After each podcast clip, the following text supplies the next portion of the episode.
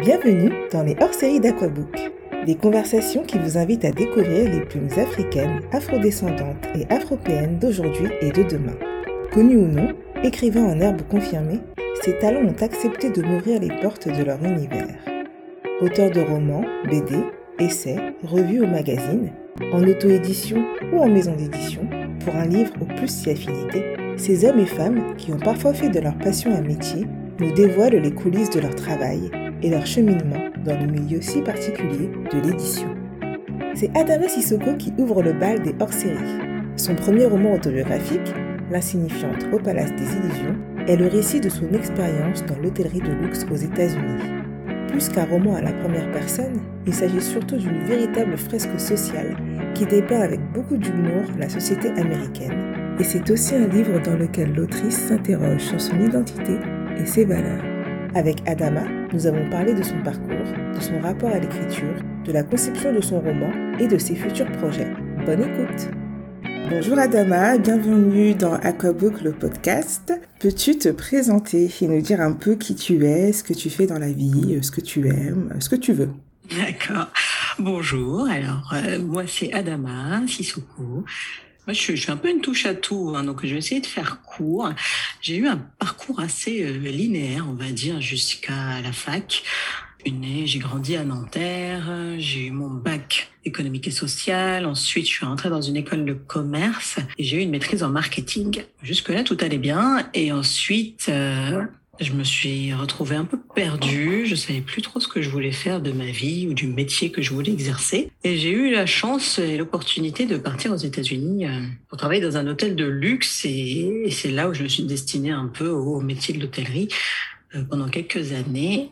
Et voilà, donc j'ai travaillé un peu dans l'hôtellerie. Ensuite, euh, on va dire que j'avais un peu fait le tour et j'avais envie de voyager. Donc, euh, je me suis expatriée au Japon pour devenir professeur d'anglais. Donc ça, j'y suis restée pendant euh, deux ans et demi. Et à mon retour, j'ai voulu un peu écrire qui se passait euh, dans ma vie. Donc j'ai publié euh, un livre et après ça, euh, quoi dire de plus? À côté, je fais beaucoup de choses. Moi, je, je touche à beaucoup de choses. je suis notamment président d'une association de théâtre parce que j'adore le théâtre. Je suis une passionnée de théâtre. Et pour l'instant, je suis aussi en création d'entreprise. C'est une entreprise qui aura un lien avec le Japon. J'en parle pas trop parce que c'est pas encore concret. Et on est vraiment aux prémices de cette création. Donc, euh, mais le but c'est de devenir ma propre patronne. Ouais, j'aimerais bien. Ok, donc euh, un beau projet euh, en perspective et surtout une personne qui fait, qui aime bien toucher un peu à tout, quoi. Ouais, ouais, ouais, c'est vrai. Très curieuse. Très curieuse, ouais. Je vais revenir un peu sur ce que tu disais au début. Donc, tu fait des études de marketing, mais est-ce qu'à ce moment-là, tu avais une idée un peu de ce que tu voulais faire après ou pas du tout? Oui et non. Euh, c'est vrai quand je suis rentrée en école de commerce, j'étais persuadée que j'allais devenir euh, chef de produit en marketing. C'était euh, ce à quoi je me destinais. Et lorsque j'ai fait mon stage de dernière année, je, voyais que c'était pas ce qui m'inspirait, ça, ça me faisait pas vibrer. J'ai voulu faire complètement autre chose. donc c'est vrai que je me suis dirigée vers d'autres métiers juste après mes études au final. On va rentrer tout de suite dans le vif du sujet. Donc, tu as publié ton premier roman autobiographique. Est-ce qu'on peut l'appeler comme ça ou pas du tout? Comment tu le qualifies, toi? Carrément. Si, si. Ok, donc ton premier roman autobiographique, L'insignifiante au Palace des Illusions, aux éditions La Bruyère, et tu expliquais que, en fait, c'est le récit de ton expérience euh, d'expatriation aux États-Unis. Est-ce que avant ça, tu écrivais ou pas du tout? Parce que dans le préambule de ton roman, tu écris que euh, t'écris, t'effaces, tu gribouilles, tu revis, tu entres dans ton monde, tout ça, et que du coup, là, on a l'impression que l'écriture a quand même une place importante dans ta vie. Donc, euh, est-ce que c'était le cas avant ou est-ce que c'est de, devenu le cas après Oui, c'était le cas avant. Euh, depuis petite, au final, j'ai toujours aimé écrire. Euh, c'était un exutoire pour moi. J'aimais bien inventer. Quand j'étais toute petite, on va dire, euh, oui, 5, 6, 7 ans, je commençais à apprendre à lire et puis euh, je commençais à découvrir des, euh, des milieux imaginaires. Euh, donc je me suis dit, oh, ben, les livres, c'est bien.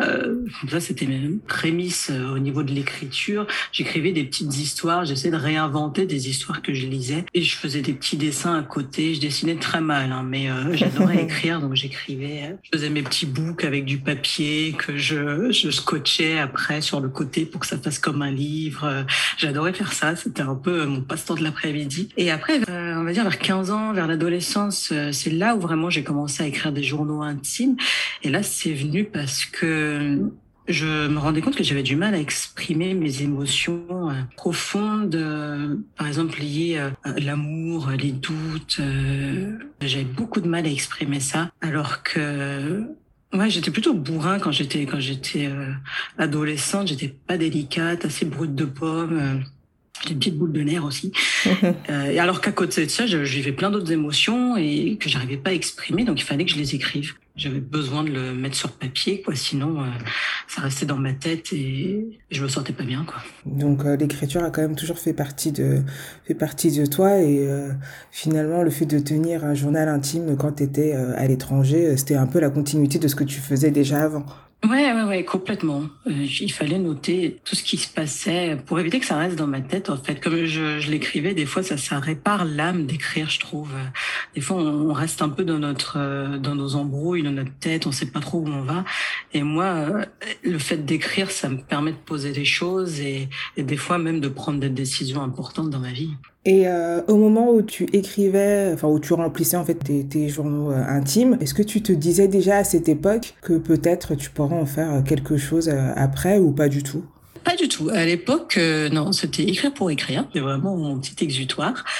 Et euh, la volonté euh, d'écrire un livre, c'est arrivé après, euh, on va dire, à une période où j'étais un peu à la croisée des chemins dans mes dans mes emplois. Et là, je, je me suis dit, ben tiens, qu'est-ce que tu pourrais faire à ce moment-là dans ta vie J'étais un peu dans un moment de vide. Je dirais pas de déprime, mais un peu un peu perdu. Et à ce moment-là, je me suis dit, euh, tu pourrais écrire un livre. Je pense que que, que tu es capable d'écrire un livre euh, et puis ça va te faire ça va te faire du bien. Ok. Alors on va retourner un peu euh, en arrière. Est-ce que tu peux euh, tout simplement raconter un peu de quoi parle ton autobiographie?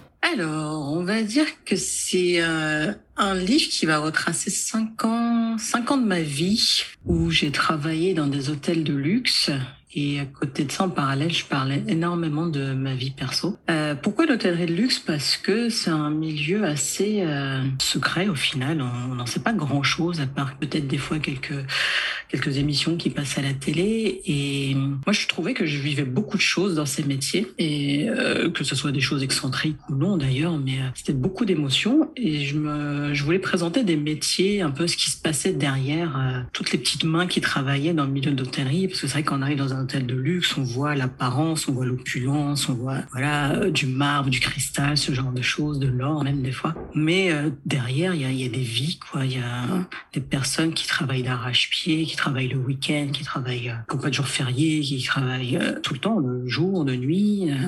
et je voulais pas qu'on nous oublie quelque part.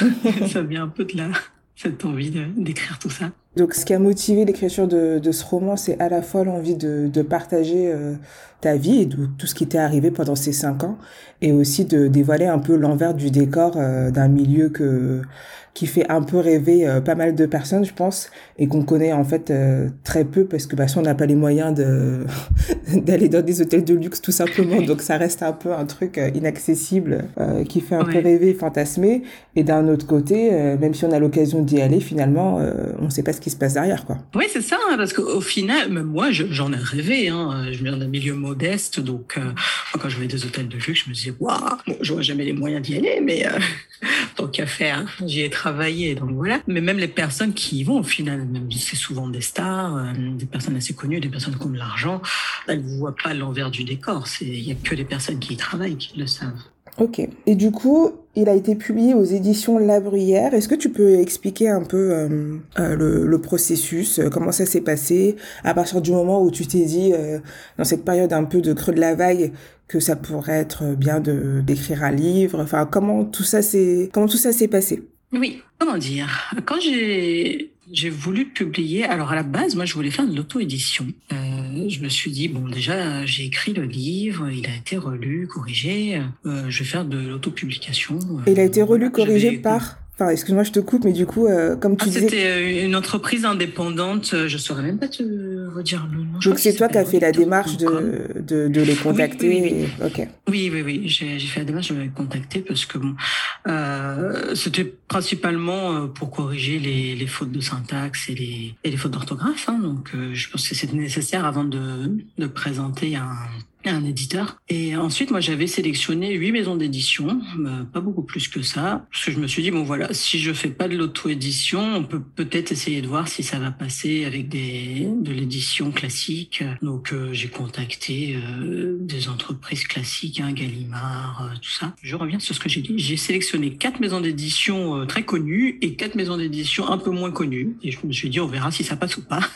c'était ça. Donc, j'ai envoyé mon manuscrit parce qu'au final, ça coûte cher. Hein, qu'il faut, imprimer, faut relier, faut envoyer. Euh, donc j'ai essuyé euh, quelques refus, bien sûr, et ensuite j'ai la bruyère qui m'a contacté. Ils m'ont contacté en me disant, écoutez, on va pas te donner de réponse tout de suite, mais on a lu le début, ça a l'air intéressant. On vous recontacte dans deux mois. Donc euh, j'ai laissé passer pendant deux mois. Et au bout de deux mois, on m'a contacté pour dire qu'ils étaient d'accord pour publier le livre. Donc ça a commencé comme ça. Donc ça a plutôt bien commencé. Parce que finalement, sur, euh, sur huit maisons d'édition, tu en as quand même une qui te rappelle. Euh, bon, je, je connais pas le, la moyenne des refus euh, des écrivains en herbe, mais j'ai l'impression que c'est plutôt pas mal pour une première fois. Euh, ouais, je pense qu'il y a eu un, facteur chance. Et je sais que c'est compliqué pour euh, de se faire éditer de toute façon, surtout quand on connaît pas le milieu. Moi, je, je viens de nulle part. je connais personne dans le milieu, j'ai pas de réseau. Donc, c'était pas facile fasciné. Mais voilà, c'était. Euh... En fait, ce que j'ai bien aimé avec eux, c'est que c'était une entreprise à taille humaine. Au final, ça reste une entreprise, une maison d'édition. Et quand j'ai j'ai rendez-vous avec le euh, directeur, euh, je, je, sentais vraiment qu'il avait lu mon livre. Il le connaissait par cœur. Euh, et il me racontait même des chapitres que moi j'avais presque oublié que j'avais écrit, ce genre de choses. Et je sentais qu'il y avait une connexion. En fait, pour moi, c'était important parce que j'avais vu une autre maison d'édition avant qui qui n'avait pas lu le livre. Je le savais déjà parce que la personne parle d'un sujet, mais vraiment, c'était pas le propos du livre. Je me dis, mais il a rien lu. En fait, il a que le titre et puis ça s'arrête là. Quoi. donc j'ai besoin de quelqu'un qui se connecte en fait avec mon histoire. Et c'est vrai que la bruyère là-dessus, ils étaient assez, ils étaient bien là-dessus. Ok, et moi je connais pas du tout cette maison d'édition, donc euh, est-ce que toi tu peux nous en parler un peu? Tu disais que c'est une maison d'édition à taille humaine, euh, est-ce qu'ils ont une euh, éditoriale spécifique ou pas du tout? Oui, au final, ils éditent pas mal d'auteurs euh, afro, euh, mais qui viennent d'Afrique en final. Ils vont éditer des, auteurs euh, congolais, sénégalais, maliens. Ça, ça arrive assez souvent. Moi, je ne, savais pas avant de les contacter. En fait, je, je connaissais en fait cette maison d'édition de, loin, mais je ne savais pas que c'était leur ligne éditoriale. Et ensuite, euh, j'avais pas lu beaucoup de leurs publications, mais certains livres m'avaient un peu interpellé, donc c'est pour ça que je les avais sur ma liste. Ils sont petits on va dire oui et non, parce qu'ils ont des auteurs quand même. Il y a une autrice, je me souviens plus de son nom, qui, qui a déjà vendu un million de livres. Hein, donc, euh, mais voilà, ils jouent dans la cour euh, des grands, mais voilà, c'est c'est pas non plus Gallimard quoi. Okay. Taille humaine, je crois qu'ils sont ils sont pas plus de de cinq dans le bureau. Euh. Oui, donc vraiment pas la l'usine à gaz des grandes grandes maisons d'édition telles qu'on peut tel qu'on peut l'imaginer. Alors tu disais tout à l'heure qu'ils publient euh, pas mal eux d'auteurs euh, du coup africains et que mm. toi euh, quand tu t'es lancé dans cette aventure, euh, tu as voulu tenter ta chance tout en sachant que ce serait peut-être euh, compliqué parce que tu venais pas du milieu et que tu es issu d'un milieu modeste, tout ça. Euh, est-ce que de ta petite expérience, tu as eu l'impression de d'avoir plus de difficultés qu'un autre en raison de tes origines ou de ta classe sociale? Comment tu te positionnes par rapport euh, au milieu de l'édition qu'on dit euh, très fermé, très réservé à une élite ou en tout cas à une certaine catégorie de, de population? Alors, c'est vrai que, euh, ouais, on va pas se mentir, hein, le côté, euh, les origines jouent beaucoup. Mais moi, j'ai un test assez simple. Au final, c'est c'est pareil que quand je postule pour des offres d'emploi, c'est que je m'appelle Adama et que souvent, euh, c'est un prénom qu'on considère masculin. Et du coup, je vois très vite quand on s'est intéressé, quand on s'est arrêté à mon nom ou pas. C'est quand on me répond euh, monsieur. Mmh, ouais. Monsieur, euh, non ça ne sera pas possible, ce genre de choses. Et c'est vrai que j'ai des maisons d'édition qui, m'ont recontacté, euh, limite dans la foulée. Euh, euh Monsieur, bien que votre livre, blablabla, je tu te serais arrêté, on va dire, à la deuxième ligne de ma fiche de présentation, tu saurais que je suis une femme. Et c'est vrai que euh, je sais, à ce moment-là, ça m'est arrivé aussi quand j'envoyais des CV pour certains postes, que les personnes se sont arrêtées à mon prénom. Ça, ça pique un peu parce que tu te dis, mais vraiment, ils, ils veulent pas chercher, quoi. Ils voient Adam Sissoko, euh, africain, euh, poubelle, quoi. Moi, je le ressentais un peu comme ça. C'est vrai que le milieu de l'édition est extrêmement fermé, mais on a aussi, euh, on va dire, des maisons d'édition qui sont pro-afrodescendants. Il y a Présence africaine, par exemple.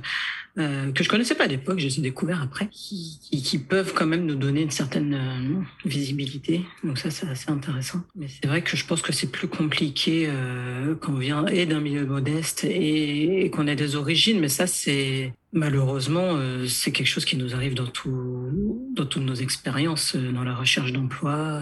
c'est pareil. Est-ce que tu as des, des inspirations? Parce que j'imagine que être autrice, c'était pas euh, ton, euh, ton rêve d'enfant ou en tout cas le, le chemin que tu t'étais tracé. Mais comme tu disais que tu lisais beaucoup aussi quand tu étais plus jeune, est-ce que tu as des inspirations euh, que, Comment tu... Ouais, quelles sont tes inspirations? Est-ce que tu as un processus d'écriture, un espace où tu aimes bien écrire, un rituel Comment, comment est Adama quand elle écrit? Comment elle quand elle écrit Elle est dans sa petite bulle, bien sûr. C'est vrai que j'ai ce côté où, euh, peu importe où je suis, euh, si j'ai un truc qui me vient en tête ou que j'ai envie d'écrire un texte ou quelque chose, je me vais je me mets très très vite dans une petite bulle et je commence à écrire euh, n'importe où. Hein. Si je suis dehors, je vais écrire dans, dans mon portable, euh, sur les notes euh, de mon portable. Si j'ai un papier à côté de moi, je vais le prendre et je vais écrire. Je pourrais être en boîte de nuit et écrire. Hein. Tant que je me mets dans ma bulle, tout va bien. Mais c'est vrai que je suis une écrivaine du soir, je dirais. J'aime bien écrire le soir quand tout est calme, quand tout est fermé, qu'on n'entend plus rien. Ça m'inspire un peu plus la nuit. Je pourrais écrire toute la nuit, euh, limite ne pas dormir. Et les, les, soirs de pleine lune, pour des raisons inconnues. J'ai l'impression que la pleine lune me recharge un peu mon énergie. et j'aime bien écrire les soirs de pleine lune. Non mais c'est vrai que la pleine lune joue pas mal sur les, les, émotions et les humeurs de pas mal de personnes. Je crois qu'il y en a une, il y en a eu une là, il y a pas longtemps. J'ai vu des, des stories sur Instagram où les gens étaient soit ils avaient mal dormi, soit ils étaient de telle ou telle humeur et tout. Donc, euh, oui, je pense qu'elle elle joue pas mal. Hein, personnellement, euh, ça a toujours agi sur moi et particulièrement sur mes rêves. Les soirs de pleine nuit, je fais des rêves assez, euh, des fois limite prémonitoires. Donc, moi, j'y crois à ces énergies. Ok, on va revenir un peu sur le roman que j'ai lu et que j'ai bien aimé. Euh, je le précise parce que c'est pas du tout en fait ce que je lis euh, d'habitude et du coup j'étais très très contente euh, que tu me l'aies envoyé et moi d'avoir fait aussi le, le, le travail derrière même si j'ai pris mon temps. mais c'est gentil déjà d'avoir euh, accepté. C'est ça, c'est un truc dont on parle pas, euh, mais c'est le côté promotion, si tu veux, on peut en parler après, qui est très compliqué. Être publié, c'est limite la chose la plus facile. C'est l'après qui est compliqué. Ouais, bon, on va, on va en parler, oui. Et donc oui, j'ai bien aimé, puisque c'est pas du tout ce que je lis d'habitude. C'est un roman euh, que j'ai trouvé très, très feel good, en fait. Donc ça change, parce que j'aime bien lire des romans un peu avec des histoires compliquées, tout ça. Donc ça permet de, de donner une petite euh, respiration, un petit souffle, tout ça.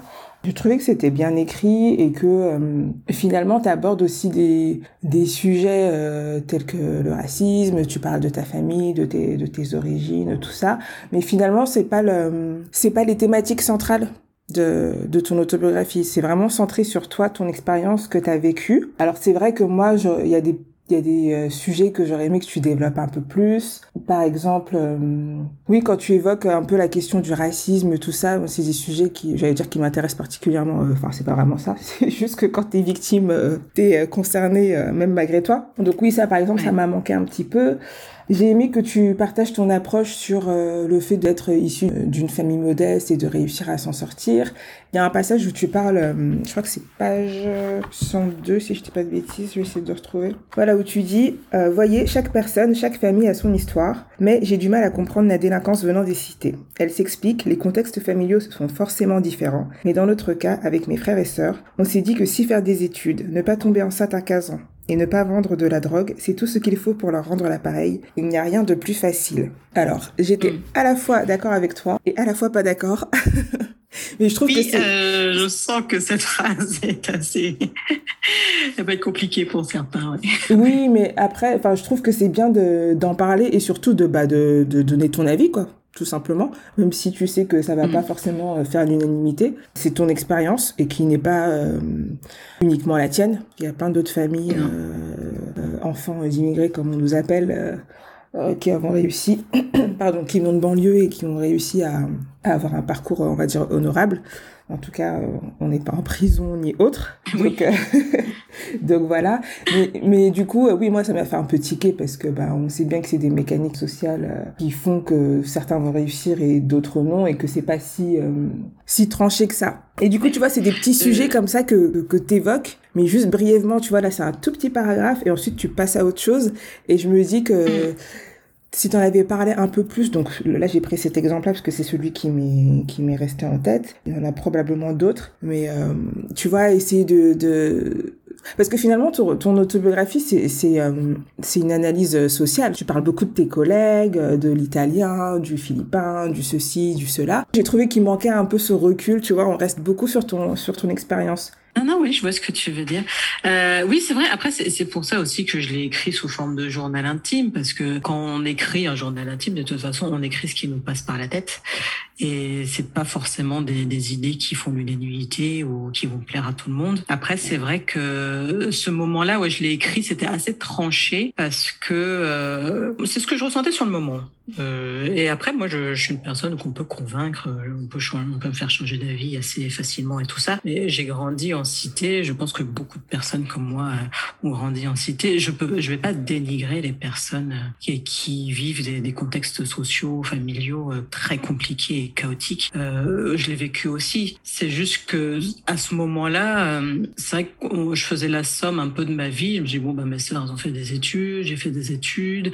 Ça paraissait pas si compliqué que ça de pas tomber dans dans la délinquance, mais je, je sais que c'est aussi facile de tomber dans la délinquance. Donc euh, c'est c'est tranché parce que c'est ma c'est ma vie en fait, Euh, c'est comme ça que je l'ai vécu. Mais après, euh, moi je connais des, des personnes, j'ai grandi avec des personnes qui ont atterri en prison alors que je sais que dans la vie c'est des nounours, tu vois, c'est des personnes bien, mais c'est le contexte social qui qui les a fait, euh, on va dire tomber entre guillemets. Euh, Il y en a qui se sont repris après.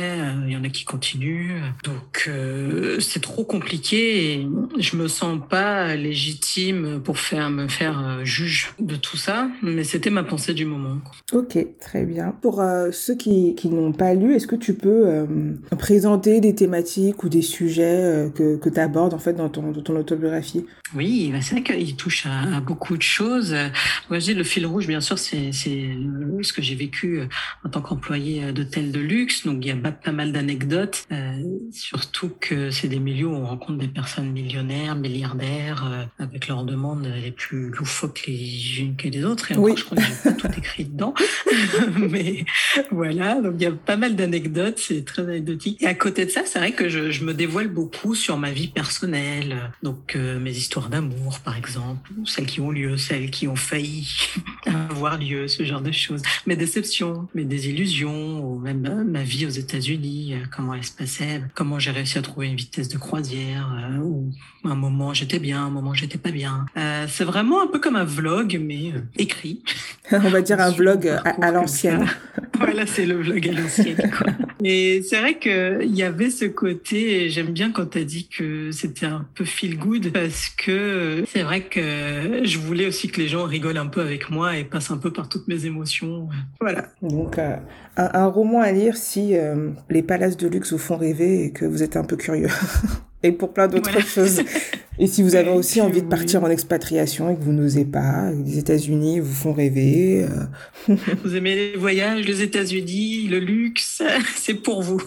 Alors, on va, je vais rebondir sur ce que tu évoquais tout à l'heure, à savoir euh, ce qui se passe après la publication, parce que euh, j'ai discuté avec d'autres personnes qui ont déjà euh, sorti des euh, des ouvrages en auto-édition, et c'est vrai que la question de de la promotion et de, en fait de la communication autour du livre, c'est quelque chose qui revient revient, qui revient assez souvent et dont on ne mesure pas, je pense, l'importance et le travail qui est derrière en fait. Donc est-ce que toi tu peux en parler un peu plus? Oui, carrément, parce que je me suis retrouvée euh, complètement perdue, euh, un peu au milieu de l'océan euh, lorsque le livre est sorti. Et ça, alors, j'ai pas trop envie de cracher dans la soupe, mais il faut quand même que je le souligne. C'est vrai qu'avec la Maison La Bruyère, et c'est pour ça que je change de maison d'édition maintenant, je me suis pas senti soutenu euh, après la sortie du livre. Disons qu'ils ont fait le, le travail basique euh, relations presse, euh, d'envoyer le livre à, à certains journaux euh, nationaux. Mais après ça, il s'est plus rien passé et je me suis rendu compte que si je voulais vendre des livres, il, il fallait que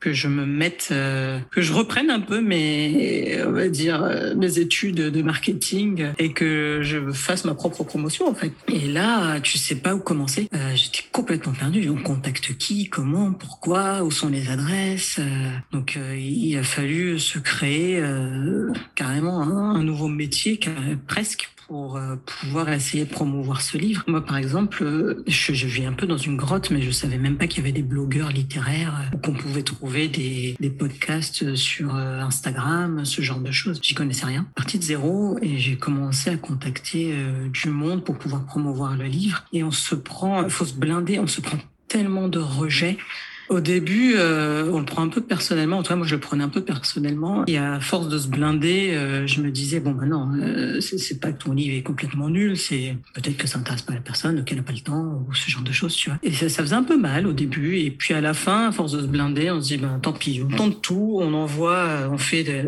on fait un dossier presse et on l'envoie à tout le monde. Et puis on verra qui répondra, qui répondra pas, quoi.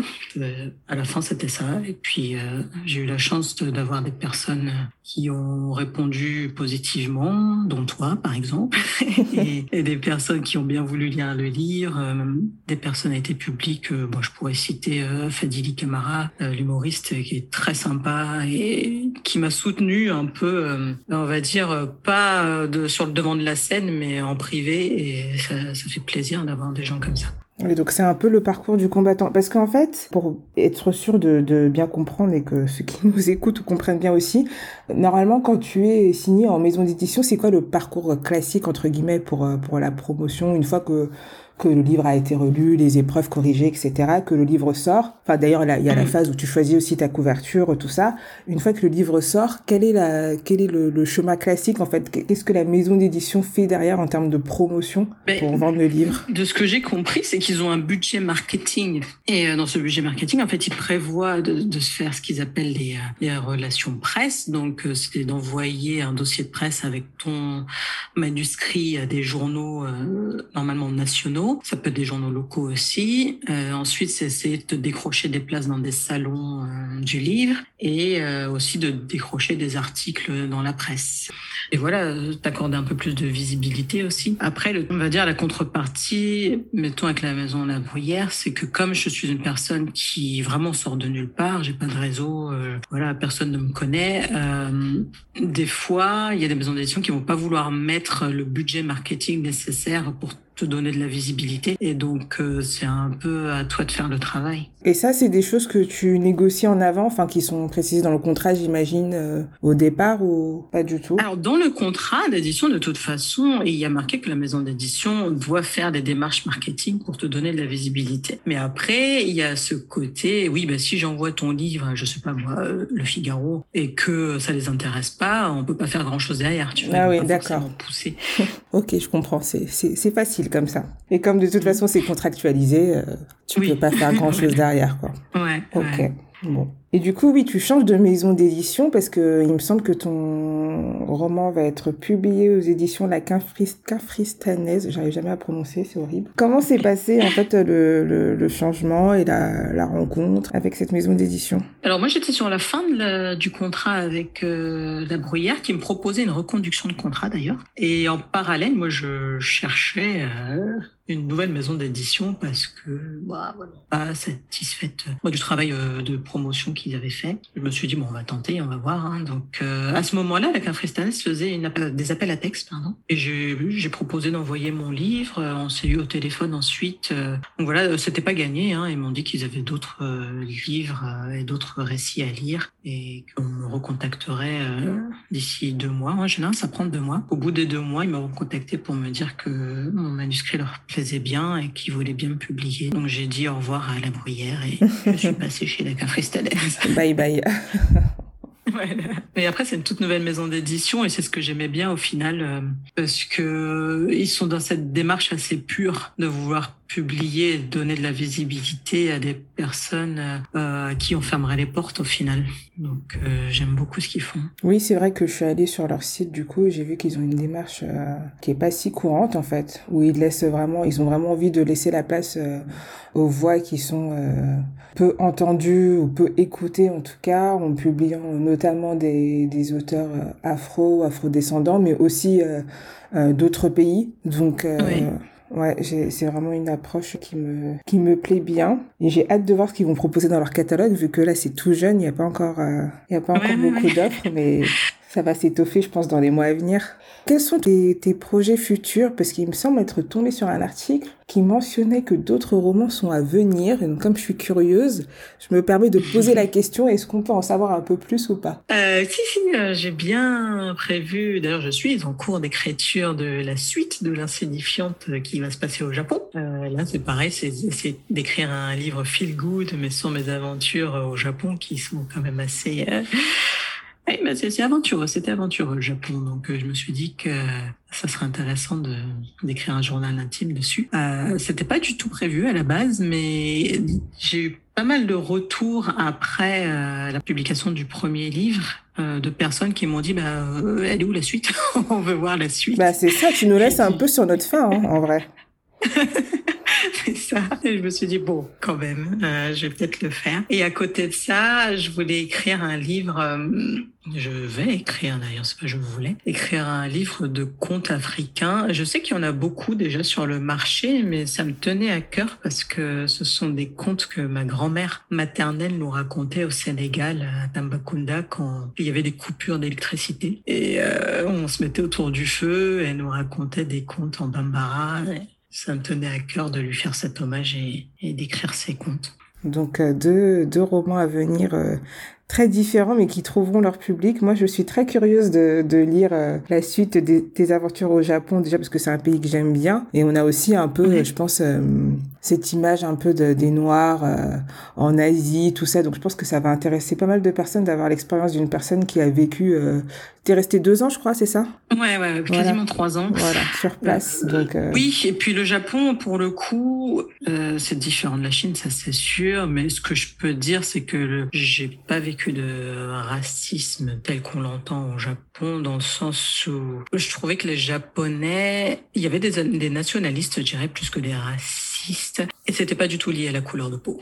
C'est-à-dire qu'un Japonais qui n'aime pas un étranger n'aime pas l'étranger, c'est pas une couleur de peau en fait. Donc c'était assez, c'était différent à vivre. Et on découvrira tout ça euh, quand le roman sera publié. Donc on attend patiemment. Alors, on va arriver à la fin de, notre petite conversation. Euh, je vais te poser trois petites questions rituelles. Euh. Un conseil pour les écrivains, écrivaines en herbe qui n'osent pas se lancer. Qu'est-ce que tu leur dirais? Je pense qu'il y a beaucoup de personnes qui sont bloquées par ce fameux syndrome de l'imposteur et peut-être qu'ils se disent euh, ah ben non ça vaut pas le coup, je suis peut-être pas légitime à écrire ou publier un livre. Je pense qu'il faut pas s'arrêter à ça que si vous vous sentez au fond de vous que votre récit mérite d'être publié, euh, lancez-vous parce qu'il y a forcément quelqu'un qui va répondre à l'appel, même si c'est compliqué, même si vous allez vous prendre des refus. Ça, c'est comme dans la vie de tous les jours. Euh, il faut se lancer juste pour pas regretter je pense. Hein. C'est un peu comme euh, ce que disait l'écrivain William Arthur Ward. J'aime beaucoup cette phrase. Si vous pouvez l'imaginer, vous pouvez y arriver. Si vous pouvez le rêver, vous pouvez le réaliser. Et pour moi, la vie, c'est ça. Hein. Il faut, se lancer pour pas regretter. Et après, ça prend ou ça prend pas. Le reste, c'est accessoire. Vendre des livres ou pas, c'est accessoire. Le, ce qu'il faut, c'est accoucher de ce livre, je pense. Oui, d'autant qu'en plus maintenant avec l'auto-édition qui se démocratise vachement, entre guillemets, il y a toujours un moyen de, euh, de publier son roman si vraiment on, y tient, quoi, et on y croit surtout. Oui, oui, complètement. Est-ce que tu as un ou des livres coup de cœur écrits par un auteur ou une autrice afro à recommander? Moi, celle que, que j'adore, et je dis pas ça parce qu'elle est sénégalaise, c'est Fatou Diom. J'adore son style d'écriture, même la personne qu'elle dégage, euh, elle est très intelligente, elle a l'air euh, extrêmement posée brilliant, comme on dit en anglais. Euh, il y a ce livre, Le ventre de l'Atlantique, que j'avais adoré, mais parce qu'il faisait aussi écho un peu au parcours de mes parents. Et, mais c'est écrit de façon assez poétique au final. Je le recommande beaucoup. Il est très beau ce livre. Ouais, je confirme. Très beau livre, j'ai bien aimé aussi. Dernière question, as-tu un alter ego littéraire? Hmm, Écoute, moi, il y a une auteure que j'aime beaucoup. Elle n'est pas afrodescendante, mais elle est américano-indienne. Euh, elle s'appelle Chitra Banerjee Divakaruni. Et elle écrit des livres euh, assez poétique. Elle raconte euh, le féminin, je trouve, d'une manière très douce et poétique. J'aime bien m'identifier à, ces personnages. Je sais pas si tu la connais. Elle a écrit un livre d'ailleurs qui s'appelle Le Palais des Illusions. Et à la base, mon livre s'inspire de, enfin, le titre de mon livre s'inspirait de ça. Elle, elle écrit sur le folklore indien, mais à travers les yeux d'une femme. Il y a un autre livre que j'aime beaucoup d'elle qui s'appelle Queen of Dreams. Je le lis en anglais pour le coup, qui résonne beaucoup en moi aussi parce que ça parle d'une femme qui fait des rêves un peu prophétiques et euh, c'est des, expériences qui me sont déjà arrivées et je m'identifiais beaucoup à ce personnage. Ok, d'accord. Je dirais que c'est elle, Chitra Banerjee. je la connaissais pas. Je vais aller voir euh, un peu ce qu'elle fait. Ouais. Bah écoute, Adama, je te remercie euh, d'avoir accepté mon invitation et d'avoir dévoilé un peu l'envers du décor, non pas des, des hôtels de luxe, mais de, de, de ton premier roman. J'espère que notre petit échange donnera envie à d'autres personnes euh, de le découvrir. C'est vrai que c'est pas euh, c'est pas le genre de livre dont j'ai l'habitude de parler ici, mais je trouvais important de, de montrer qu'en fait il y a toutes sortes de, de, romans qui sont publiés sur toutes sortes d'histoires. Ça peut être bien aussi de d'ouvrir un peu ses, ses chakras et de, de découvrir autre chose. Je suis ravie d'avoir ouvert tes chakras. Donc si vous êtes en plein dans des essais euh, sur euh, le racisme systémique, euh, l'afroféminisme, euh, toutes sortes de discriminations que vous avez envie de, de, respirer un peu et de sortir de tout ça, mais je vous recommande l'insignifiant. J'espère que ce premier épisode hors série vous a plu. Pour soutenir le podcast, n'hésitez pas à vous abonner, à commenter et à laisser 5 étoiles sur Apple Podcast. Poursuivons la conversation sur le compte Instagram Aquabook et continuons ensemble à promouvoir les plumes afro. À très vite pour découvrir un nouveau portrait.